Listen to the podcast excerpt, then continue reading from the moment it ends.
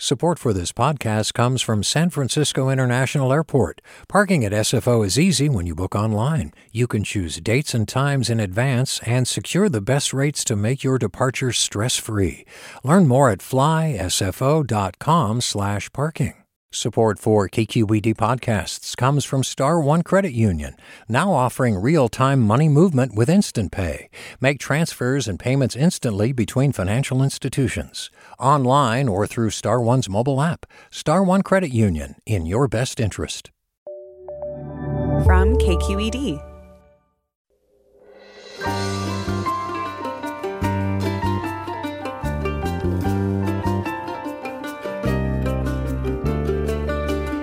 From KQED in San Francisco, I'm Alexis Madrigal. Sickle cell anemia is a painful, painful disease that disproportionately affects black people. Over the decades that it's been recognized by Western science, it has not received adequate funding to come up with new treatments. Patients often have very poor quality of life as they struggle with the pain that the blood disease inflicts. But a major collaboration between California academic institutions promises to use the revolutionary gene editing technology known as CRISPR to correct the genetic mutation that causes the disease. We'll talk with a patient and two doctors working on the treatment. And then we'll hear about the plight of outdoor workers who should be but often aren't protected by California labor laws. That's all next after this news.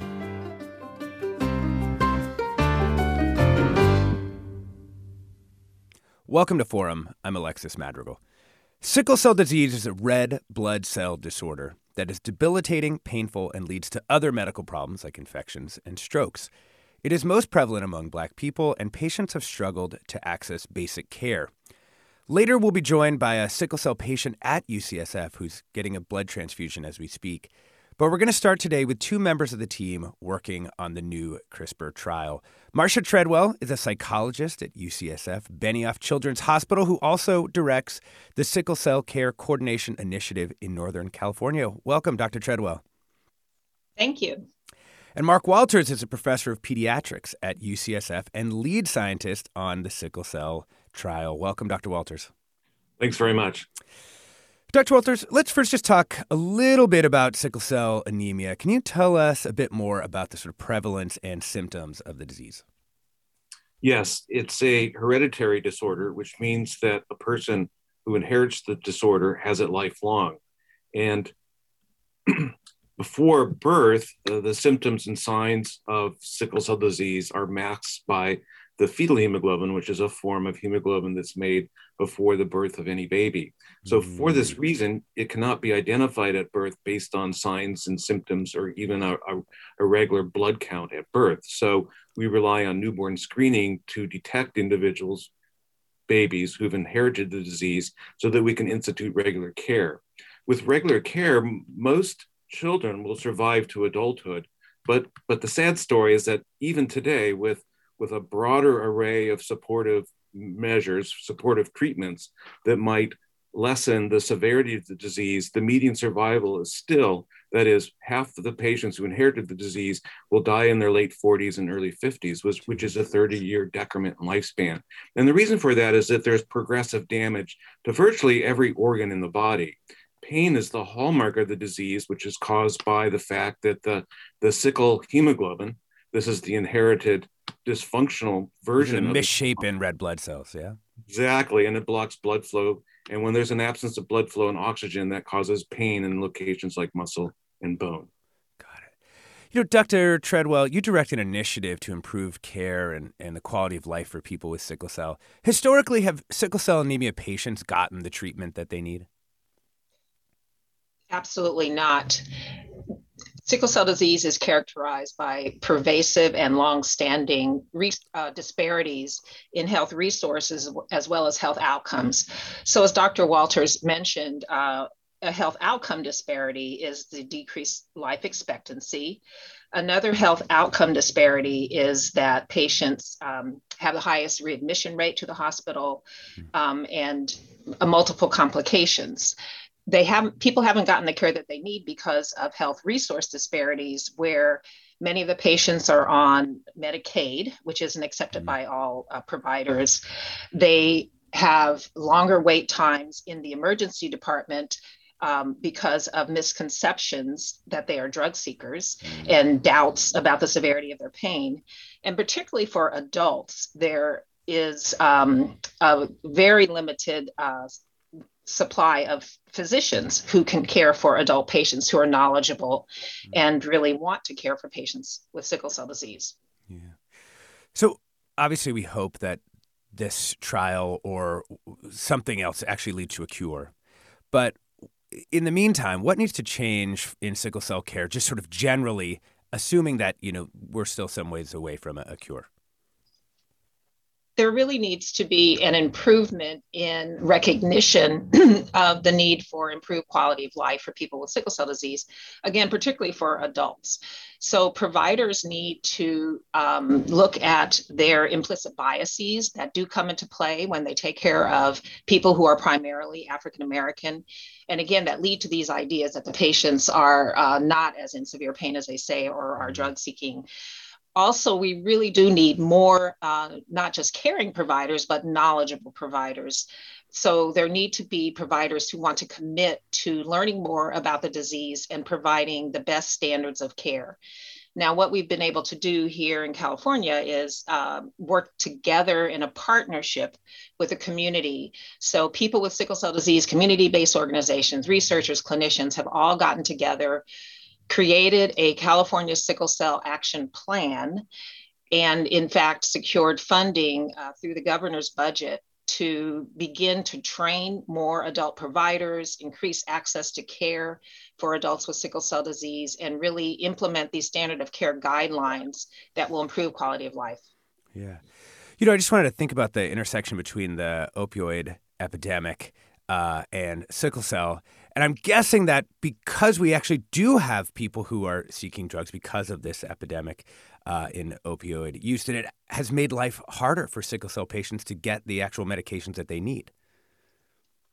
That is that is absolutely the case. But what CDC did in response to uh, people with sickle cell disease having more trouble, even more trouble than historically, in accessing uh, opioids was to put forward a statement that individuals with sickle cell disease are not more likely to, uh, they are not at increased risk of addiction to mm-hmm. opioids. In fact, they published data that showed that people with sickle cell disease do not have a higher rate of addiction to opioids compared to all other uh, non cancer uh, pain conditions. Yeah. Um, Dr. Walters, if you have a patient with sickle cell from a very young age, what are the kinds of treatments that you can deploy to sort of keep the disease from causing this deterioration in their bodies while also you know you know they're going to be taking these things for a long time and so that itself can cause problems. Right, there's a there's a dual-edged approach. The first is preventive care. So it's educating families about common complications like a risk of certain kinds of infection.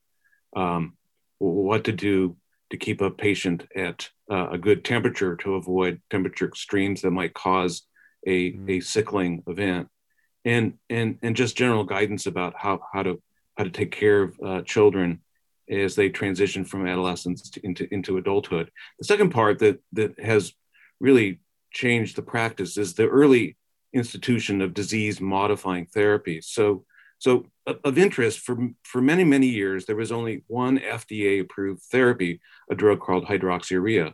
And it's an important therapy because it lessens the amount of pain that's experienced and it reduces the time spent in hospital. And also, uh, if taken properly for, for many, many years, extends lifespan. Hmm. So now we try to institute that drug very and That's actually addressing the, the disease itself, not just the sort of symptoms of the disease. Yes, that's right. So uh, more recently, there have been three new uh, FDA approved drugs that are also being instituted in ways that improve uh, the spectrum of symptoms and potentially lifespan. Um, I want to talk a little bit about the new work now, um, using CRISPR as a gene editing tool to perhaps cure sickle cell. Uh, for those who haven't been following the biotechnology news, can you just give us a little little backgrounder on how CRISPR could be is used and might be used in this case? Sure. Well, the, the CRISPR gene editing tools uh, are, are composed of two basic components, and, and a third that we've added to elicit a change in, in the DNA sequence that, that causes sickle cell disease. Uh, it, it, involves um, joining a, a, protein, an enzyme that cuts the DNA into two pieces, and the cell very quickly wants to repair that cut um, so that it can continue the cell cycle. The second part is uh, is what we call an, uh, an RNA, a guide RNA that's that's like the spell checker that brings that cutting enzyme into close proximity to the mutation that we want to correct. And the third component is a is an extra piece of DNA that has the corrected sequence. So it becomes the template that then uh, lays down a new strand of DNA that, that, that doesn't have the sickle mutation. And after completion of this, assuming that the cell survives all these these perturbations, which most of the time it does, it now is a stem cell that will produce blood cells in the circulation that won't have sickle hemoglobin. It'll have it'll have regular healthy hemoglobin. So you'll take the bone marrow out from patients. You'll apply this CRISPR fix, this knock in of a, of a working, a functional copy of the, the gene, and then you'll put it back into patients. That's right? That's kind of the, the core operation. That's that's correct. And, and but each of those procedures is is arduous and and require requires time spent in hospital and in the clinic. So so um, while while this has the potential to be a universal treatment uh, cure, if you will, we're we're we're a long distance from that because uh, there are several important improvements that must occur. Yeah. Dr. Treadwell, um, have there been other potential cures or you know treatments that would radically improve life that haven't worked out? And if so, how do you work with families to understand, help them understand how to calibrate their hope? Well, Dr. Walter's work over the years um, has really refined uh, the approach in terms of uh, bone marrow transplantation, which would be transplantation from uh, a donor. And the issues with that are that many individuals do not have a matched donor, so they simply aren't eligible for that treatment. The other issue is that, as similar to uh, the uh, gene therapy, there is a time in hospital and there is um, a, a, risk that patients uh, accept as they go undergo uh, the therapies to be able to obtain the bone marrow transplantation. So what we do is really um, uh, the process of informed consent for such a process is is long and uh, a real back and forth dialogue mm-hmm. to understand you know what is the risk for me and my family um, now and for the future um, and just you know a, a conversation it, it, really requires trust between mm-hmm. the uh, physician and the patient as they uh, go through this dialogue and so your question about you know how do we help people who uh, are facing a hard decision and then further who who may have aren't it's aren't eligible for it mm. um, and and really we really work with people to understand that there are things they can do to improve their quality of life in the meantime while they're awaiting a, a mm. cure or uh, it's important for them to maintain their health mm-hmm. so that um, when a cure is more widely available, they will be eligible for it and can benefit from it and not have so much organ damage. We're talking about a new sickle cell trial at UCSF. Joining us are Marcia Treadwell, psychologist at UCSF Benioff Children's Hospital, and Mark Walters, professor of pediatrics at UCSF. What are your questions about sickle cell disease or about the new trial? Give us a call now, 866 733 6786. That's 866 733 6786. You can get in touch in all the other ways to forum at kqed.org. I'm Alexis Madrigal. Stay tuned for more after the break.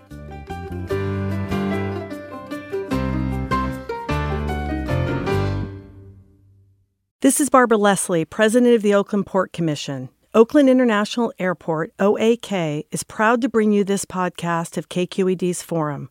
When you're choosing your next adventure, the smart and convenient choice is to fly the East Bay Way from OAK to destinations across the USA and Mexico. And when you return home, tune in to KQED, always bringing us remarkable stories about who we are and where we live. Enjoy today's episode of Forum. Welcome back to Forum. I'm Alexis Madrigal. We're learning about sickle cell disease, why it's only now gaining much needed research attention, and a new gene editing trial in the works with the potential to cure the disease. We're joined by Marcia Treadwell, a psychologist at UCSF Benioff Children's Hospital, who also directs the Sickle Cell Care Coordination Initiative here in Northern California. Mark Walters, professor of pediatrics at UCSF, who's also lead scientist on the sickle cell trial. And we now are joined by Brooklyn Haynes. She's a 26 year old sickle cell patient at UCSF since she was two months old. Welcome to the show, Brooklyn. Hey, good morning. How are you guys? good, good. Are you feeling okay? I know you're joining us like from a procedure right now. Everything okay there? I'm literally in the middle of getting a blood exchange as we speak right now. So what, I'm doing okay this morning, but we're doing, we're moving. Yeah. What does that do for you to get that blood exchange? The blood exchange basically, they take out my sickle cell blood and they give me about three to four units of non sickle cell blood. So it kind of helps eliminate all the pain that I go through on a daily basis, but it only does so much. Mm-hmm. And how long does that like make you feel better for? Honestly, probably about two weeks. Mm. Wow. So, can you tell us just you know what what's it feel like? Like I've tried to imagine reading about it, and I watched a great video of you talking about it. What does it feel like inside your body when you start to feel one of these pain episodes coming on? Like literally, I feel really weak because my hemoglobin starts to drop, which causes my blood to trickle up even more, really badly. So I feel literally like my bones are breaking, like almost like I have like a rusty saw sawing in my bones and like a hammer hitting it, and it's like it mm. just won't stop, and it's a pain that you just want to stop, but it just won't. It's it's in your blood. You can literally feel like the sickle flowing through your blood. It's painful. I can't walk. It's hard to get out of bed. It's it's really bad. At one point, I had to like teach myself how to walk all over again, like some years ago. So. Oh my god! Because you hadn't you hadn't been able to move for a while, or like how? I hadn't been able to move, and the pain. It's just like you're not able to really use your joints like that. The sickling for me mostly happens in my back and my legs, and it's just really hard to walk because the pain is just so bad. It's like bone breaking, constant throbbing pain. Oh man! And has it been? It's been that way through your whole life. So when you were like five years old, you can remember that, and like you know up to now. Yes, when I was five years old, I had my first recollection of a pain crisis. Um, elevation also is a trigger for sickle cell, and I was sleeping in the backseat of the car, and I just really remember waking up screaming and crying and wondering like why my body is attacking me at five years old. It was really scary. Oh man, I mean, how has it affected you know you're you're only 26 i mean how has this affected just you know doing the normal stuff of life you know getting a job going out into the world? Um at first when you're 18 and you go out into the field you think it's going to be all roses and daisies but as soon as you get fired for missing so many days of work. Reality kind of sets in and it's just like okay this disease is taking a toll on not just my body but my social life as well my working life I haven't been able to work a job in more than four years. Mm. So definitely struggling financially for me is definitely it's mm-hmm. taken its toll now since it's the holidays. Mm. I'm not able to get anything from my family that I want like everybody else can. So it's definitely taken a toll on my body and my finances. Yeah. What's your care been like? Like, do you feel like you've had the, the care that you needed, or that that that could make it as good as it could be? Oh, at UCSF, I I love it over there. When I was a kid, going to the hospital for me was a problem, but then also it was like, oh, I get to see all my nurses and doctors. I'm so excited. Go to the playroom. But then as I become an adult, it's been very challenging. I'm looked at as more of a drug seeker now. I'm looked at as more as why is she here so frequently. I'm looked at. It, it it's mm. not a pleasant. I've I have patients. Well, not I don't have patients. I have friends that have sickle cell, and that literally have a little bit of PTSD given from the ER doctors. Like they're crying and shaking just at the thought of going to the ER. Not every oh, sickle cell patient is strong and able to literally go through all that adversity and looked at differently. Yeah. And some of them can't take it and they break, they really break in half. You have to learn how to be strong when not everybody can be strong. Oh, man. So, I mean, when you go in, doctor takes a look or the nurse takes a look at your chart, they see you have sickle cell anemia just like they would see your friends, and yet they're still treat you like you're seeking drugs? Yes. Yeah. Gosh. Constantly, they do. Constantly, it's also it's an issue. They don't even really look at my chart. Literally two days ago, I went to the ED, and the doctor did not want to follow my pain plan. And then finally, my lab come back, and they come in the room, and it's like, "Oh, I'm sorry, I didn't believe that you were in pain." And now it, it's it's just yeah, it's horrible. They're like, "Oh, you're here for pain meds." I'm like, "No, I'm here for you to help me get out of pain so I can go home. Mm-hmm. What about this new trial? Is this something that you're interested in and, and would like to try to, you know, seek a more permanent cure? Definitely. When they first introduced the CRISPR gene therapy to me and kind of broke it down, I was really excited. I was like, this is overdue. I'm excited. Sign me up. I'm ready for it. But then it's also a little bit nerve wracking because it's like like I told my grandmother like imagine being healthy for all of these years and then you end up getting like cancer or something and then it's like oh my gosh I don't know what to do and I told her it's almost like sickle cell has become a part of my identity for all of these years mm. like at this point this is all that I know and I'm excited for the cure but then it's also like I'm not going to be able to see like Dr. Treadwell or you know, like my nurses and doctors that I've grown up, they are a vital part of my life. Yeah. You know, Brooklyn, we're gonna let you uh, uh, let you go. You can maybe can hang around in case people have uh, questions for you. Um, but I know that you're okay. you are in the middle of a procedure, so thank you so much for joining us, kind of sharing this experience and um, I, and breaking my heart just hearing how how hard it is. I, it's just it sounds really really really hard. Thank you. Well, thank you for listening. That means like so much to me. You know, Dr. Treadwell, um, Brooklyn shouted you out as someone who'd been a, a, key part of her of her treatment, and I just, as you were listening to her talk and describe those challenges, I mean, these are things that that you're hearing every day from families. Absolutely, and uh, Brooklyn really put it so well you know it's traumatic. It's traumatic to experience pain from such an early age um, often without warning. I mean people can control uh, their triggers sometimes but sometimes it just happens.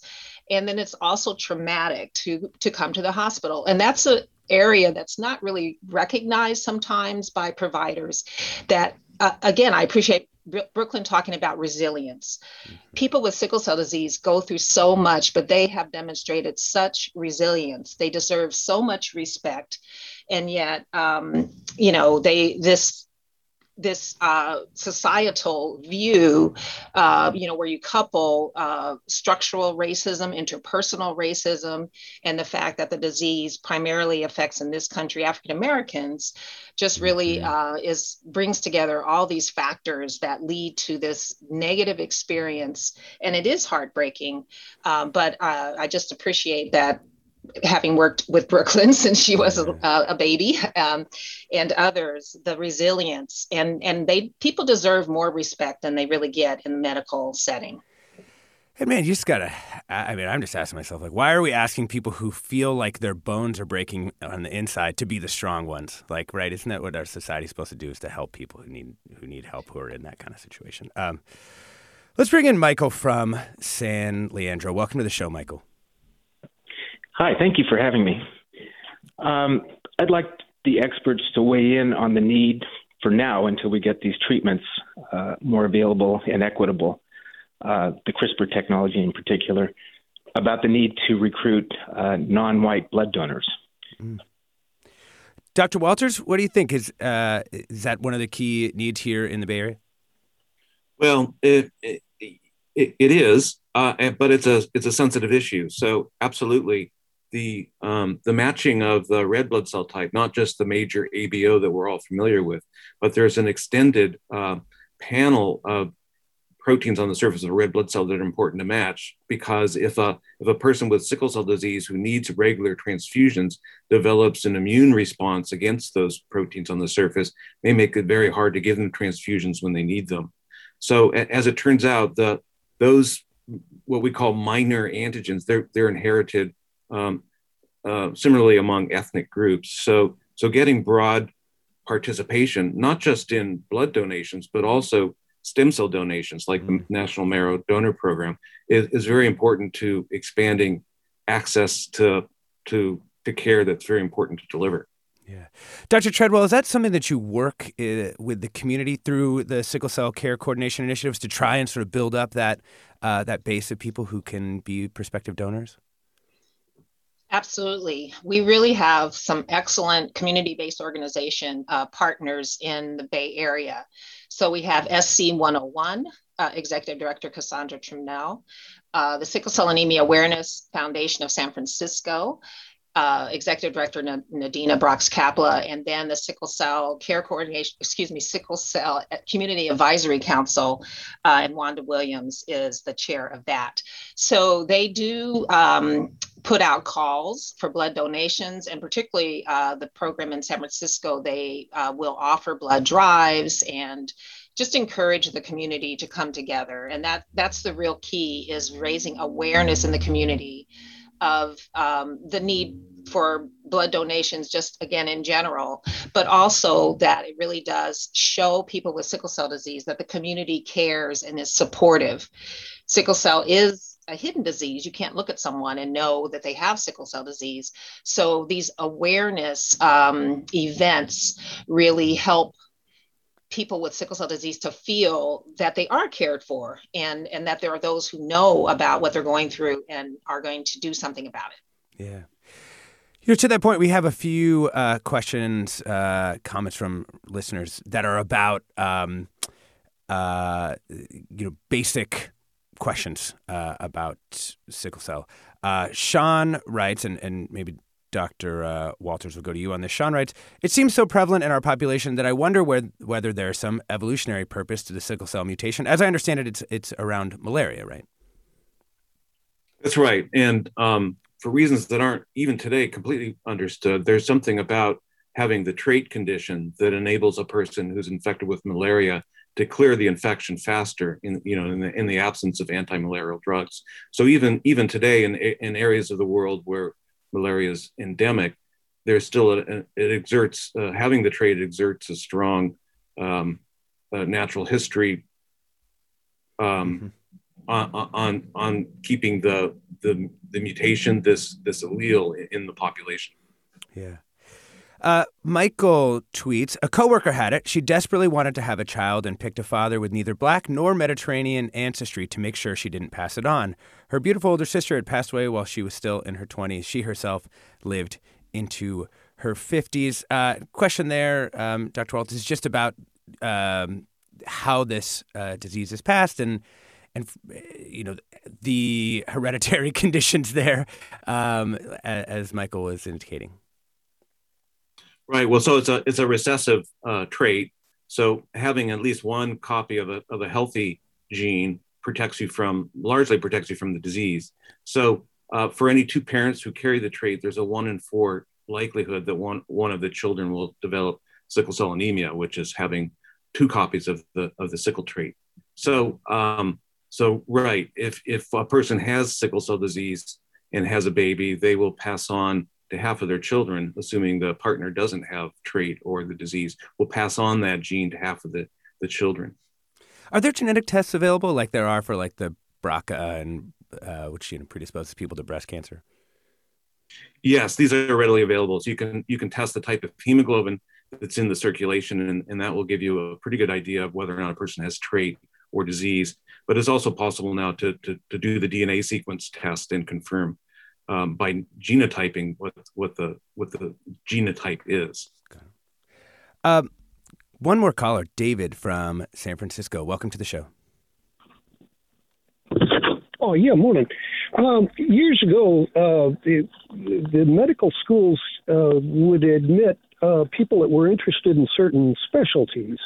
And um, as I understand it, in corporate medicine nowadays, they're becoming orphan uh, orphan diseases where the med schools aren't really admitting enough students uh, to deal with certain certain types of diseases, and so there are fewer specialists to go around. And uh, I, I'm just wondering if sickle cell. I heard somebody comment about white people curing uh, people for a black disease. Are the medical schools intentionally not admitting enough doctors? Because I remember this issue showed up 40 years ago in the early 1980s uh, about whether the med schools were admitting enough doctors interested in sickle cell. Yeah. Uh, so, Mark Walters, are there enough doctors who are being trained um, and, and, going into these blood disorders uh, like sickle cell? Yeah, that's a that's a great point, and and probably not. I I think that, um, and this is an this is an ongoing challenge for for medical schools and for academic medical centers in general, where there's a disparity in, in representation. That is the the ethnic and racial makeup of the faculty doesn't match the makeup of the uh, uh of the population at large. So there's this uh, so underrepresented in medicine is a, is a term that we use a lot, and it's something that we're trying to tackle. Now, at, at Children's Hospital Oakland, where, where I work, there's uh, we pay a lot of attention to, to this, and and we ensure that the proper representation is, available at all levels, um, from leadership on on down. So that's that's really an important process of of improvement that each each medical center, each medical school need, needs needs to consider and implement. With regard to the shortage of physicians, um, it, it is a problem, and, and and there are a lot of important reasons why. I think um, because these are rare disorders, and the discipline that where, where I have training that includes oncology, cancer is a much more common problem. And so, for economic reasons, there's been this shift toward uh, the oncology aspect of hematology oncology training and, and less to hematology. So this is another challenge that, that needs to be taken up. Yeah. Dr. Treadwell, um, just in our last minute here, what's for people who are listening who've been moved to want to help in some way, what's the best way for, for people to contribute to the care of, of people with sickle cell? That is a really an excellent question. I, think that uh, maintaining awareness uh, of the disease uh, is really important, and um, you know, contributing donate donating to uh, our program here at uh, Benioff Children's Hospital in Oakland, our comprehensive sickle cell center that's been here for over 40 years, but also the community-based organizations that I mentioned. So there's both a need for um, uh, philanthropy. I think a statistic I didn't mention earlier is that uh, if you compare like cystic fibrosis that primarily affects white people and sickle cell disease that primarily affects black people, there's um, like a 27 fold, if not more, uh, disparity in funding available both from NIH as well as from philanthropy. So, so, so donate, donate to the um, community-based organizations to the uh, comprehensive sickle cell center uh, in oakland but also just show that you care yeah. show people yeah. with sickle cell disease that you care We've been learning about sickle cell disease with Marcia Treadwell, a psychologist at UCSF. Mark Walters, a professor of pediatrics at UCSF and lead scientist on a new sickle cell trial. And we spoke earlier with Brooklyn Haynes, a 26 year old sickle cell patient. Thank you so much to all three of you. Stay tuned for more Forum after the break.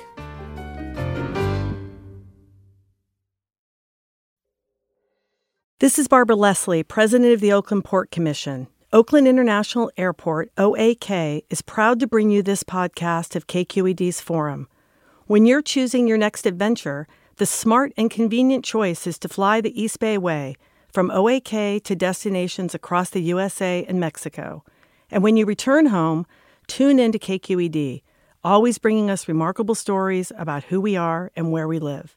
Enjoy today's episode of Forum. I'm what you might call very good at hide and seek. And since we got Xfinity, we have Wi Fi all over the house, even in my super secret hiding spots. So I can kill time in here by streaming my favorite. Ha! Found you. How? You left to find my tablet on. Get wall to wall Wi Fi on the Xfinity 10G network. Restrictions apply, not available in all areas. Actual speeds vary. Hey, I'm Brian Stelter, and I hope you'll join me on Inside the Hive from Vanity Fair. Every Thursday, I'm getting the inside take from the best reporters in the country on what figures like Elon Musk, Donald Trump, Kevin McCarthy, and Marjorie Taylor Greene are doing. I think she wants to make things happen. She wants to get legislation passed. She made clear to me that she wants to have a president who upholds Christian values. She embraces the term Christian nationalist. That's Inside the Hive from Vanity Fair, available wherever you get your podcasts.